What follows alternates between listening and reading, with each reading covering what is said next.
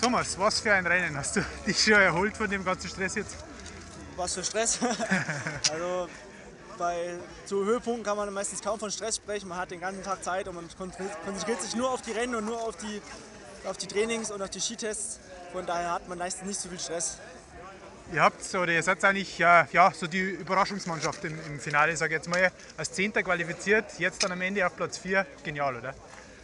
Genial wäre ein Platz unter besten drei gewesen, aber seit langem mal wieder ein Rennen gewesen, wo wir beide uns sehr gut bewegt haben und dass es am Ende halt gegen die beiden ziemlich besten Sprinter im ganzen Feld halt eng geworden ist, war halt klar. Aber wir haben alles probiert vorher an den Bergen sie abzuhängen, äh, die ersten Leute abzuhängen. Aber es hat halt leider nicht, hat halt leider nicht so gut funktioniert. Du bist in deiner letzten Runde nach, nach vorn gegangen, hast, äh, im Endeffekt alle überholt mit dem Ski. Ähm, war das Materialsache oder war das auch, sag jetzt mal, dein, dein Antrieb sozusagen, da nach vorne zu gehen? Also es war beides. Die Techniker haben sehr, sehr gute Arbeit geleistet heute. Allgemein schon die ganzen Rennen hier haben, haben sie sehr gute Arbeit geleistet. Und wenn man in diesem Fall, bei mir war es das gewesen, dass ich aus dem Windschatten gekommen bin und dadurch an den beiden vor mir laufenden vorbeischnippen konnte, durch einen Überschuss an Geschwindigkeit.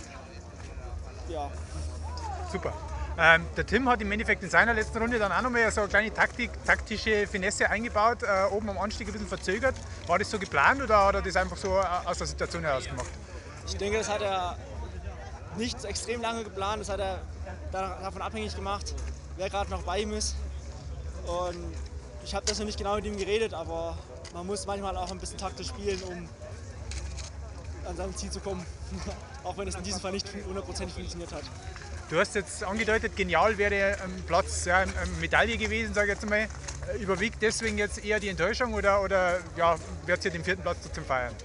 Äh, es ist wirklich sehr gemischt. Also es schlägt bei mir sekündlich um.